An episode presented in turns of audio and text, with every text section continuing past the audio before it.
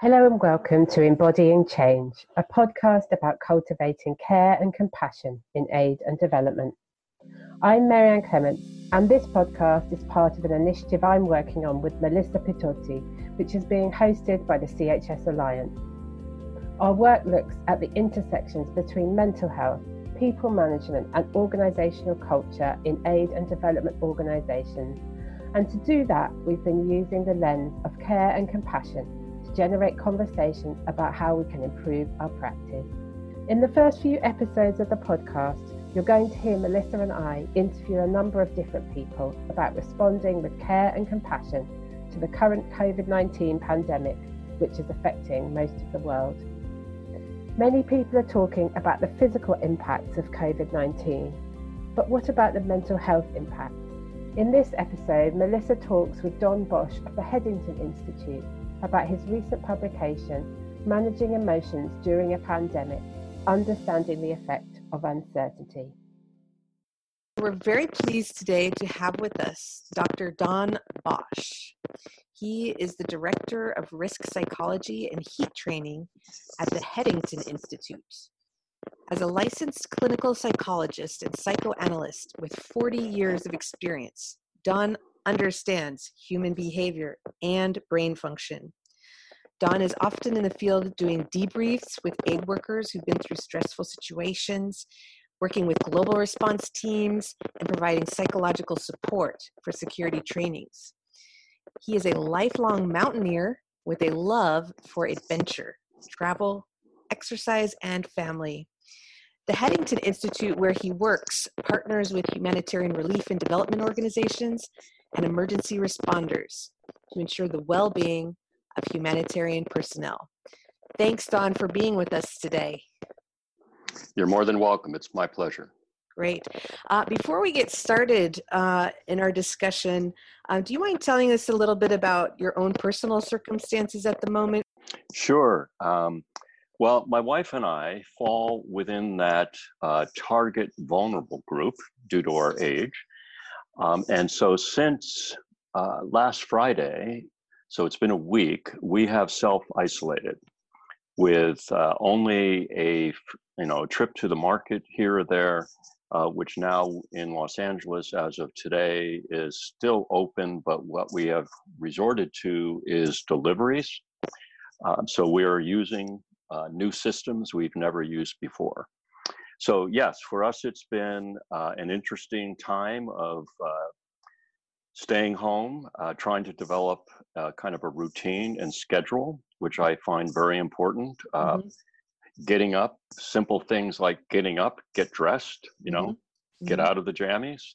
um, so the, the, the self routines that typically are going to work bring to us, or even you know wherever we are in the world in the field, you've got to get up and you get prepared to do stuff. Uh, the working from home is different. Mm. And so developing schedules around that. Uh, my wife is retired now, but she does a lot of other things and, and moving everything to online mm-hmm. as best we can. So that's the process this past week is trying to uh, adjust to the new realities mm-hmm. uh, in ways that um, are possible now. It's clear that you if you had your druthers, you would be outside, you would be in nature, you would be traveling, um, you'd be exercising. Um, is that getting to you at all, this idea of staying at home, or are you finding other ways to get some movement or things that could kind of get at that personal need of yours? Uh, yes, it still remains, as you know, a uh, challenge. I, I, one of the things I like to do at the gym is work out, uh, swim, those kind of things, you know, and they have closed down all the gymnasiums in California now. Mm-hmm. So that becomes an additional challenge. If you ever have attended one of my workshops, whether it's in HEAT or otherwise, uh, during every workshop I do, uh, people are up. Mm-hmm. I have them up out of their chairs. Uh, they're doing jumping jacks, they're doing planks, they're doing push ups, they're running in place. I, I mean, I realize this sounds a little weird, but I have everyone do that for very important reasons, brain wise, but also just to demonstrate that we can get exercise no matter where we are. As long as you have room to stand up or lie down, you can get good exercise. Now, I'm not saying it's fun. Calisthenics have never been fun. Mm. However, I uh, have tried to practice what I preach here in this last week. So I have been doing my push ups and jumping jacks, keeping up with that. There are funner ways to do that. Mm. If you're a good dancer, you can play music and you know dance to the music. Um, as long as your heart rate goes up and you start to break a sweat a little bit, you're getting good exercise. Excellent. The reason I wanted to talk to you today um, is because you've just released a document you've written called Managing Emotions During a Pandemic Understanding the Effect of Uncertainty. And uh, you know how the brain works. So you start the document by talking about the, the parts of the brain that are related to our stress. And I was interested to get your reaction because uh, for me, I've been pretty calm through this whole situation. I've been pretty relaxed until some of the developments escalated to the point where schools were canceled, public spaces were closed, and some of the people in my social circle were really seeming to be a lot more alarmed than I was or pessimistic, uh, preparing for worst case scenarios. And suddenly I just felt myself really feeling anxiety, a surge there. Um, and I was wondering if you could maybe explain what's going on when that happens, because a lot of uh, a lot of people in my network are feeling anxiety as well. What's going on with our brains? Okay, uh, I um, encourage the reader, uh, listeners, to read the um, accompanying document that is going to go along with this podcast. But let me just briefly summarize it. Essentially, our brain ultimately is wired for survival. That is job number one of our brain. Mm-hmm. And we have different parts of our brain that have evolved over time um, that deal with that. The most, some of the most primitive parts of our brain, and this is in the limbic system that's very deep in our brain above the brainstem, um, has a lot to do with survival. And a lot of your listeners will already have heard the, the, reference to the amygdala, which is kind of the alarm bell of the brain. Um, the other significant aspects of our brain that we need to keep in mind here are, are the prefrontal cortex, the thinking brain in my mind, mm-hmm. um, which is right behind our forehead. And then another one deep next to the uh, amygdala is the hippocampus. These all play different roles in our survival. Okay. Now, when any uncertainty is felt, and this is the critical piece, whether that uncertainty is a physical threat, emotional threat, psychological threat, financial threat, any uncertainty immediately kicks in the more primitive amygdala emergency response, which basically people know as kind of fight or flight, mm-hmm. right? That's an automatic. It's almost as if this thinking brain of ours puts a brake on that response on that part of our brain because it's always active. It's the survival mechanism is always active for us. We just aren't aware of it. As soon as any uncertainty is felt that survival response takes control because the prefrontal cortex the thinking brain basically is the brake it's kind of like a brake on the primitive brain mm-hmm. that releases and we are left with the anxiety response. That means we're breathing shallowly, faster, getting more oxygen in. Critically, it actually kind of shuts down our thinking brain mm. so that we have less ability to think through the problem. And that is the key thing, actually less ability to think through the problem. So, in your particular case, it sounds like the first couple days, school mm-hmm. closure, you felt like I'm in control. Mm-hmm. I can do with this. I can deal with my five year old, right? Mm-hmm. I can make this work. Um, and you felt like, okay, I have some certainty about my ability to manage this situation, even though it's drastically different. Mm-hmm. However, when you started talking to some other folks, colleagues, and mm-hmm. you realize that they were very anxious and that they were some steps ahead of you in preparedness, hmm you then became uncertain about your own plan, your own ability. Yeah. As soon as you felt that uncertainty, that, uh oh, you then went into your primitive survival mode. Mhm. Does that make sense? Yeah. So what I was wondering. I was wondering. You know, should I be more worried than I am because I haven't stockpiled all this toilet paper? Yes. exactly right. That's exactly what is happening to people, right? So we see the stockpiling. So you didn't stockpile. No. So then you all of a sudden think, uh oh, I'm not sure. I'm uncertain. I am ready. As soon as that uncertainty entered into your mind, hmm you became unable or less able to think well, right? hmm you became less able to process it.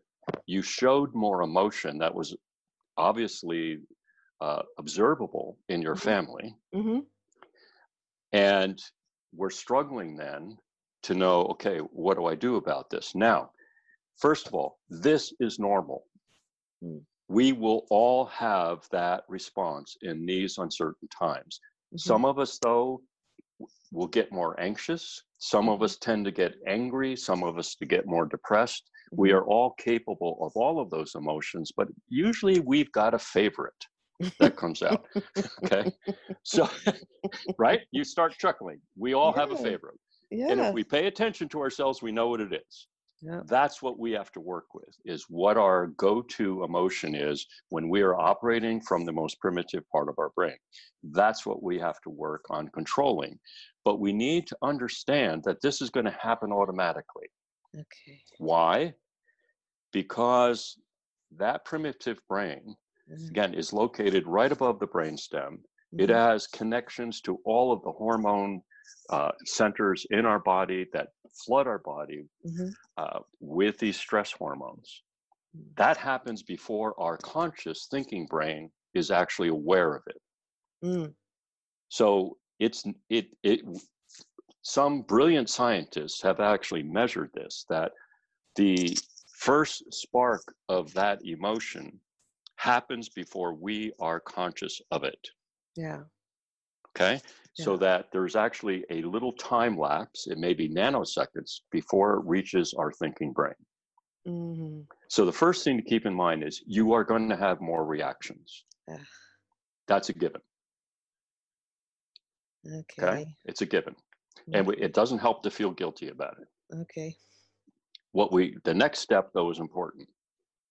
What do we do to try to help ourselves put Mhm. that break back on of our thinking brain Yes. So this is actually a great segue because in the document you wrote, which we'll put in the show notes, um, you do have uh, a very easy to read list of nine ways to keep the brake on. Um, would you like to talk about that at all? sure sure the, the first one is what i just talked about Mm-hmm. okay realize that having more emotions at this point is normal Mm. okay Mhm. more anxiety more anger more depression some mix of that is a normal response given the uncertainty that let's face it is pervasive worldwide Mhm. depending where you live depending on the adequacy of the um, information system it uh, it may be more or less, but all of us are anxious right now. Mm-hmm. The second thing I put down there is we all need to realize that trying to keep control of that primitive response is something we all can do. Mm. Okay, we can we can do this.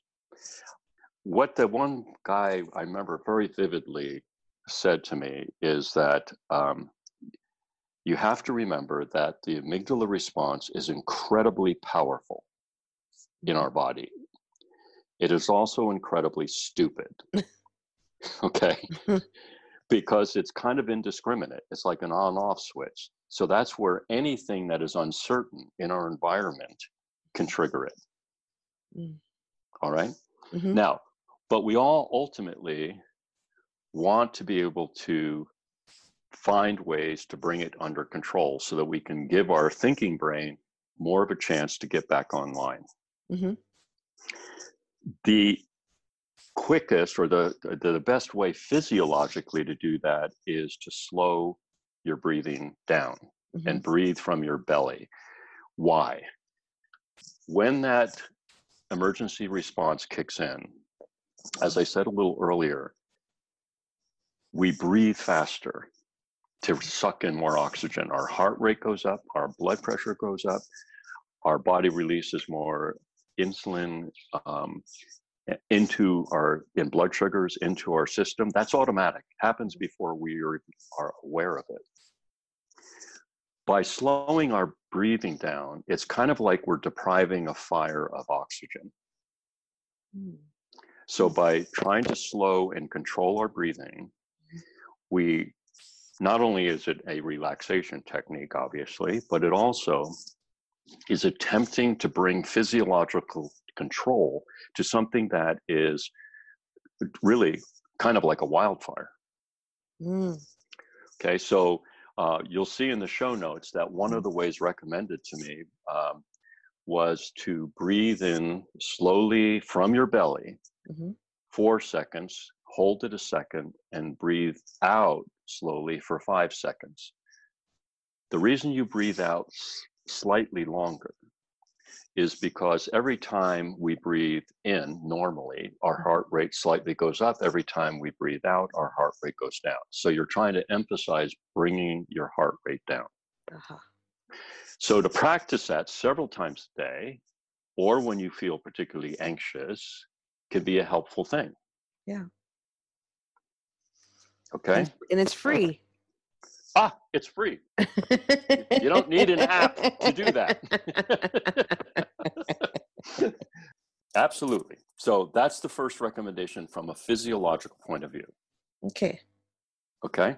Got it. Um, the next step thing I recommend is obviously we need to maintain as much social contact as possible. Mm-hmm. Now, as humanitarians, we are very familiar with doing that. Mm-hmm. Many of us work remotely. Many of Skype is the coin of the realm, mm-hmm. right? So we're actually better at that than a lot of folks. The point is, use it now. Mm-hmm. Lean into it more. Mm-hmm. Okay, so we need to, because what we know is that research clearly shows that when we are more uh, safely attached to other people, mm-hmm. it literally can reduce our amygdala response. Yes, now, I, yeah, I was going to say I I've seen this working very well um, with the Core Humanitarian Standard Alliance Secretariat. They check in once a day um, over Zoom, and it's not work related, but just checking in. Uh, yes. And have they, you bring your coffee or tea, and it's just kind of a temperature check. How are people feeling? And you can see some people have children coming behind them so you can kind of get a glimpse into their life uh, working from home uh, and they're spread out and uh, i think it's a very very good uh, technique. Absolutely. I mean Headington now has has moved to remote work as well. None of us are going in the office.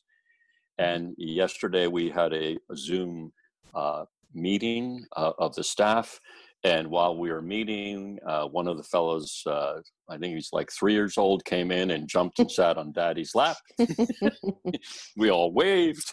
So it actually provides an opportunity for all of us to get more acquainted with some of the realities of all of our lives. Mm-hmm. And that I'm suggesting to you is what we want to lean into. Mm-hmm. Uh, in some ways, it can human, uh, humanize our, our, work colleagues a little more. Mm-hmm. That's really good.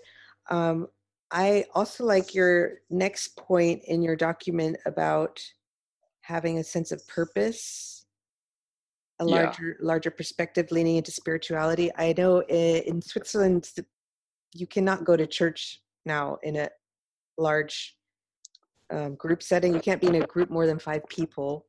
Um, and I have some friends who offered to their church to um, support an online meeting with Zoom. Yep. So they had over 100 people call in for the service. So it seems like it's, a, it's, it's exactly what you were suggesting earlier is try to lean into the virtual as much as possible. But do you want to say anything else about this idea of keeping your sense of purpose and if you are spiritual, your spirituality? Yes, I think if we and and let's face it, when we talk about spirituality, uh, aid workers are all over the map mm-hmm. on that as to whether or not you know that feels like it should be something that's important. Uh, some folks feeling like hey, you know the world religions are you know responsible for most of the problems we have uh, where others feel like it's a sense of uh, comfort. I'm, I'm, I'm not addressing that. I'm just addressing that a sense of something bigger than we are as human beings um, is protective in times of uh, more stress. Uh, and the research clearly supports that. Um, you know, it, what you describe is now, you know, an absolute here in California as well, and in Los Angeles where I am. Mm-hmm. Uh, the churches are all uh, shut down in that way. They have all moved to the same thing you're describing. I know the same thing is happening with synagogues and, and mosques as well. Mm-hmm. That is kind of like we've got to move virtually. I mean, one of the groups um, even had posted some of the songs that they found online choirs were singing so that they would say, okay, now we're all going to sing this song. Everyone click on it and sing. Mm-hmm. Um, you know, all clever little ideas for a corporate experience remotely. Mm-hmm. So if you are a, a, person of faith, lean into it um, in terms of corporately, but also, you know, now may be the time to uh, lean into whatever your holy book is to mm-hmm. kind of, you know, something most people don't have to do, you know, time to do. You can lean into kind of like, okay, I'm going to do more reading because that's also connecting you uh, into that tradition and to that sense of support. Um, so there are multiple ways to do it. Now, for folks where spirituality is not a factor in their life, uh, mm-hmm. uh, it's it's kind of actually why the the resilience uh, measure we have has two factors. One is spirituality. One is a sense of purpose and meaning. Because mm-hmm. we found those were actually for for a lot of people two separate things. For some right. people, they blend together extremely well. Uh, but for those who are on the meaning and purpose side, it's, we all are struggling with that what we do in our life as aid workers is part of our purpose and meaning. So to be restricted from that right now is problematic. Right. Right? It's kind of like I can't do what gives me a sense of meaning. Uh, but then I think at that point, what you want to try to do is reframe into the bigger picture. Mm-hmm. Uh, we know this will not last forever. Mm-hmm right?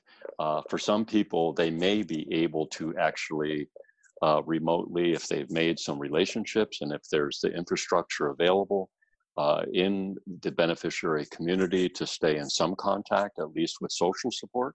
Mm-hmm. Uh, so there's various ways we want to creatively try to keep engaged. Yeah, that's fantastic. I I, I really in my own experience, I didn't have a chance to think about my purpose until I was forced to stop working um, because of yes. depression. I had five months off to recover, and it was after a few months where I could actually start to reflect. I thought, oh, I, I want to think about this, and I and so in a sense, this could be for some people. Uh, the silver lining will be time if if their schedule allows to reflect. Yes, absolutely. That's an excellent point. Uh, we usually are too busy day to day to mm-hmm. even do that. And now may be the time to just, while all of us um, have some forced, well, clearly forced downtime, mm-hmm. um, to say, okay, let, let me just think about, okay, what have I been doing? Reflect on what deployments you've been on. You know, you know, go go take a little trip through history here for yourself to say, you know, what happened there. Now, I know sometimes that can be discouraging. Uh, you know, as as aid workers, we can realize, okay, I was in this location five years ago. We did a lot to try to help. I'm here again, and it looks like we're starting at square one. Yeah, uh, that's a very common experience of our community. Mm. But uh, in general, just you know, maybe reflect on, hey, my actions, those faces, where their life did get a little better, where someone else's life was touched, that is very significant uh, for all of us. It's it's something that I find in our aid community, no matter what personalities we have, and let's face it, we bring all sorts of personality dynamics into our work. Mm-hmm. Um, but the common theme, in my mind, is we have some sense that our purpose is to try to make it a better place to be. Mm-hmm. Now's the time to kind of lean into that, reflect on that, maybe even talk with colleagues about it and some of the uh, your chats together, not only about how bad things are now, mm-hmm. but you remember that response mm-hmm. in terms of how that went. Yeah. Uh, to give a bigger picture, uh, a fuller picture of who each individual is and what they have contributed. Right. Right.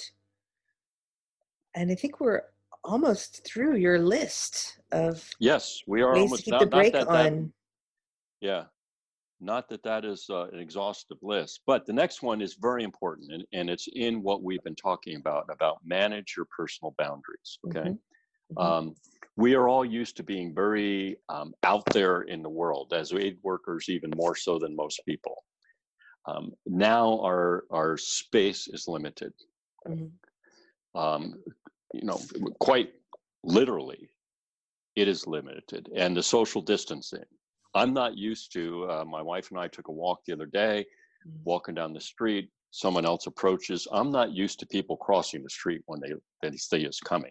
Yeah, yeah. That's and and we did the same thing. It's kind of actually jarring, um, yeah. and so though and and in our aid world, you know, not being able to be there is difficult. So what we need to do is realize one, dwelling on the on what we can't do is not helping us control that emergency response. Mm-hmm. What we need to do is realize I've got to bring my boundaries in closer. Now, let me refer, if I can, to the the security training because this is a critical one for po- folks to learn there. Mm-hmm. If someone is in a bad situation in a legal checkpoint you know, God forbid, a hostage situation where they take control of us quite literally, right? Mm-hmm. To the point of what we eat, what we don't eat, uh, usually some kind of blinding of our eyes, uh, hooded. If we don't pull our personal boundaries in closer, that is a pan. That is a prescription for panic, which is not going to help. By bringing your boundaries in closer, it means what can you control, mm-hmm. right? What can you control?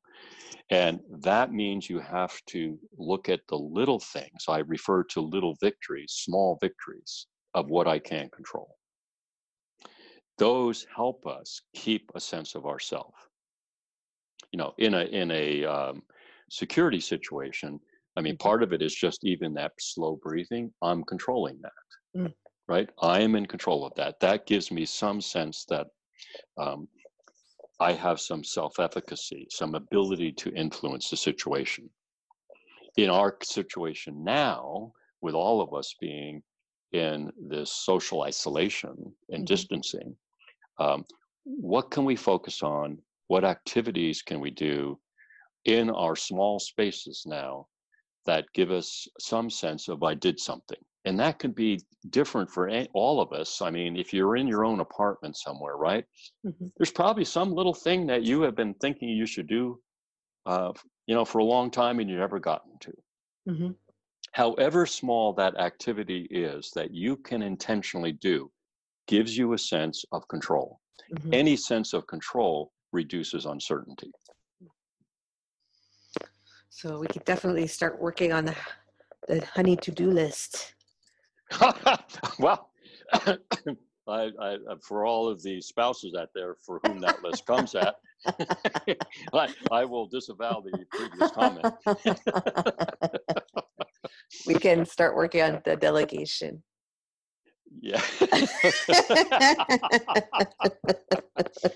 okay. yeah. Thanks for reminding me. Uh,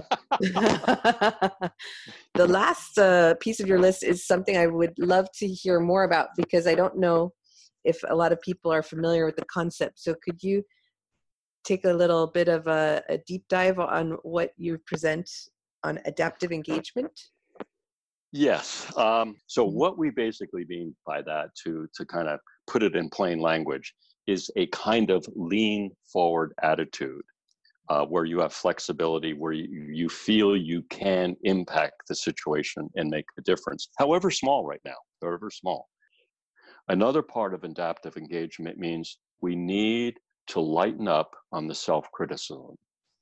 One of the things I have noticed throughout the thousands of questionnaires, mm. uh, we do a psych questionnaire for all the people going into the security trainings. We also do it for people, for various agencies for pre-deployment. Mm-hmm. Um, one of the things I notice is that uh, the criticalness on themselves. We have what's called a self-efficacy scale in a critical incident, and it has seven parts to it. But one of them is, are you critical of yourself in terms of your, you know, performance? Mm. As a community, mm. we are incredibly critical of our own performance. Adaptive engagement basically says, hey, a certain amount of self reflection in that way is part of who we are and why we all have expertise in various different sectors, right? Mm-hmm. But when that gets too strong, we can't, we end up not being able to accept any failure. Yeah. And one of the things as an aid worker, which all of us have learned, in various ways in whatever sector we work in is failure is part of the deal. Mm. Either it was the wrong thing at the wrong time or else we were we, we flubbed it in some way. And if you get stuck on that, you're like that person who have their heels, you know, their feet together back on yeah. their heels. And we are more vulnerable to the stress. Now, it doesn't say we all have days where we're back on our heels. There's no question. But if we can have more of that lean into attitude with a more flexible stance psychologically, mm-hmm. it helps us to move back and forth with all of these different restrictions now that are being imposed on us to come up with other solutions. That's what adaptive engagement means. Oh. Thank you for that explanation. I I'm worried about our community if we're so self-critical.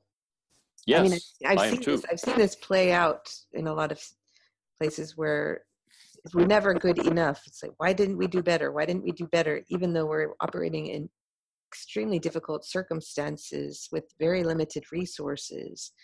Um, I mean, part of the reason why uh, the Core Humanitarian Standard Alliance is working with me and with Marianne Clements is about creating cultures of more compassion and care. So, compassion that we apply to ourselves as well as our colleagues, um, saying, you know, we're operating in very difficult circumstances. We can't expect ourselves to be perfect. Oh, uh, all I can say is uh, absolutely the more we can promote that, mm-hmm. more we can uh, talk about the fact that you know given the circumstances as you're saying mm-hmm. it's guaranteed we're mm-hmm. not going to be successful mm-hmm. Right? I mean there are forces beyond what we try to do whether it's you know militaries uh, yeah. you know places we can't be um, whatever. There's guaranteed success. I mean just because we show it doesn't mean that children aren't going to die. Right. We know that happens. And yeah. so being able to accept that even our best efforts mm-hmm. doesn't stop the problem. Mm-hmm. I mean, mm. South Sudan is, uh, you know, one of the most uh, poignant examples of that, right? Uh, in the last few years, where aid workers I've known for years have come back and talked to me and said, "I've I've never been challenged like this before, mm-hmm. with the amount of death and destruction and violence." Mm that happened there, and it is eating at my soul because I couldn't do enough. Yeah. Well, I think we all as a community need to say that even if you just helped one person, even if you were just there, and I want to say one point here about the power of what's a presence, what I call it. Mm-hmm. Um, the fact that we can even be in a situation that is helpful to a person to feel like they're not alone mm. is helpful. Yeah. I, you know, honestly, many times in my profession, we don't have all the answers. People like to think we do. We don't. Um, don't? I mean, no, we don't. I mean, and honestly, oh man. I spent, I spent six years in graduate school, then feel like I didn't learn, and then I spent 13 years in the Psychoanalytic Institute uh, to uh-huh. learn more. Uh-huh. Uh, oh. And I will tell you, we still don't have all the answers. But what okay. I did learn mm-hmm. is that even if you don't know what to say, mm-hmm. just being present. And, I, and let me put it to a very practical example. At one of the trainings I've been at um, within the past couple of years, where a, a person, while we were in the training, had a very tragic piece of information from home Mm-hmm. And so, um, I mean, I was coming over. There was another trainer or two, you know, from the that were trying to help this person. Mm-hmm. And you know, uh, subsequently, I'm just we talking about it. Uh, one of the fellows said, "Well, I didn't know what to say," and he said, "You know, Don, you didn't say much." So like, I, I'm thinking, well, what are we supposed to say? And I said, "Wait, wait. In some moments, there is nothing you can mm-hmm. say that is going to help." Mm-hmm. In fact, sometimes people say too much. Yeah. That kind of tries to uh, ease the pain. Yeah. And that can be uh, that can actually be more problematic. Sometimes just the connecting and saying, I am just so sorry for what you're dealing with, and being there in silence helps. So mm-hmm. let's take that and put it in the work, uh, you know, a lot of us do Mm-hmm. Sometimes just your presence in the midst of that gave some hope that maybe, maybe we can get out of this.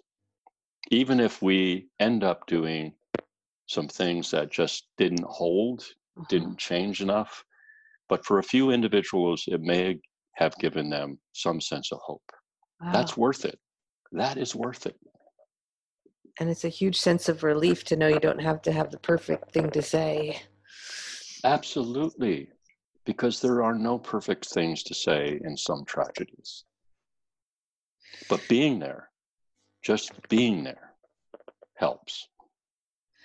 So, Don, we're um, wrapping up now our time together, and I and I'm thinking about where we are in this phase of the pandemic. Um, a lot of people suggest that this is the beginning of a long road Yes. Uh, we're now in March. Uh, some people, I mean, the schools in where I live have closed through um, greater part of April, but a lot of people say this will go on through the summer. Um, it could go on longer. It could go on. Uh, we could be released, and then we can have another outbreak. So we're living in uncertain times, as you wrote, and we don't know how long this will last.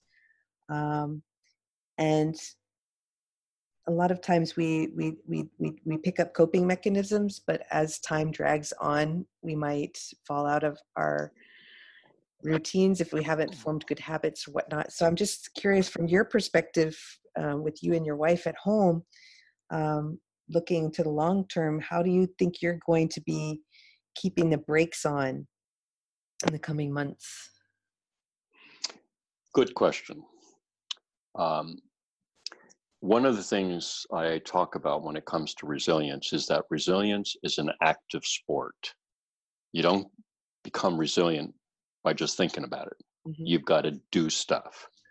And that stuff you need to do some of the things we touched on today about you know you know leaning into your meaning and purpose spirituality physical exercise leaning into the social connection and contact um, implied in my first points about how that primitive amygdala emergency response works and how it triggers all of these primitive emotions, working to control them and bring them down into a manageable level so that we're not agitating everyone else around us.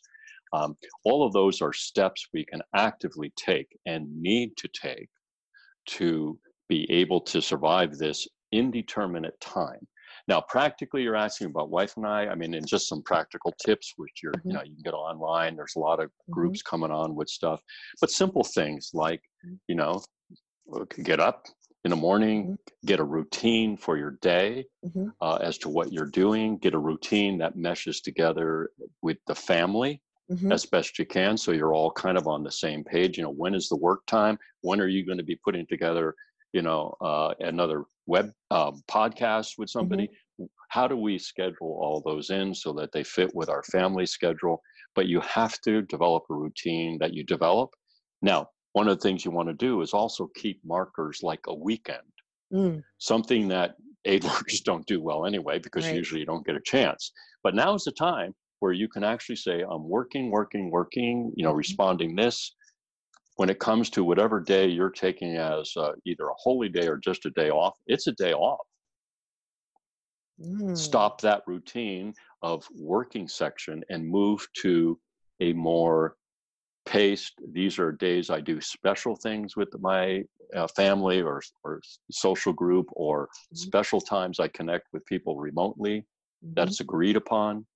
Um, so mm. we, we also want to keep that weekly pattern in our head. Now, understandably, right now, and again, our community understands this more than most people, mm-hmm. is we tend to go 24 7. Yeah. Especially in the beginning of an emergency, an emerging complex disaster. Mm-hmm. So, uh, and honestly, I'm talking to myself here in my Headington team, is that there are several of us right now that are just plowing through weekends trying to de- develop stuff and write stuff and talking to people mm-hmm. to help keep help us, you know, all cope better. Mm-hmm. And I'm aware that I need to at some point begin to dial that back from the last couple weeks because it's like that's not going to be good for me. It's not good for my mm-hmm. wife and I. Right. For me to constantly uh, be doing that. In fact, we developed a little. this is really this is going to be sounding silly, uh-huh. but I would be tempted. You know, we may be sitting together, and I get an email, and I start to respond to the email, right? Mm-hmm. And she doesn't know when it's okay to talk or not talk to me. If I'm, and so what we, yeah, seriously, what we've developed is I have this hat uh-huh. that I keep around me. If I'm, you know, doing work for a few minutes, which is what we all end up doing, right? An email, we have to respond. I put my hat on. Ah, that's a good signal. Yeah, so she knows. Ah, okay, don't talk to him right now. As soon oh, as my hat comes off, I'm available. Oh, that's really good because my husband likes to tell me every time he gets an email. Maybe I should put on a hat put one on or whatever you're saying. no, seriously, folks, whatever helps to cue your whoever your partner, family member, friend, whoever, whatever your living mm-hmm. situation mm-hmm. is. When you are in work mode, have something that's obvious because when we are in work mode, usually it's obvious. We either are not there, mm-hmm. right? Or they're not there because they're doing something else, but that's broken down now.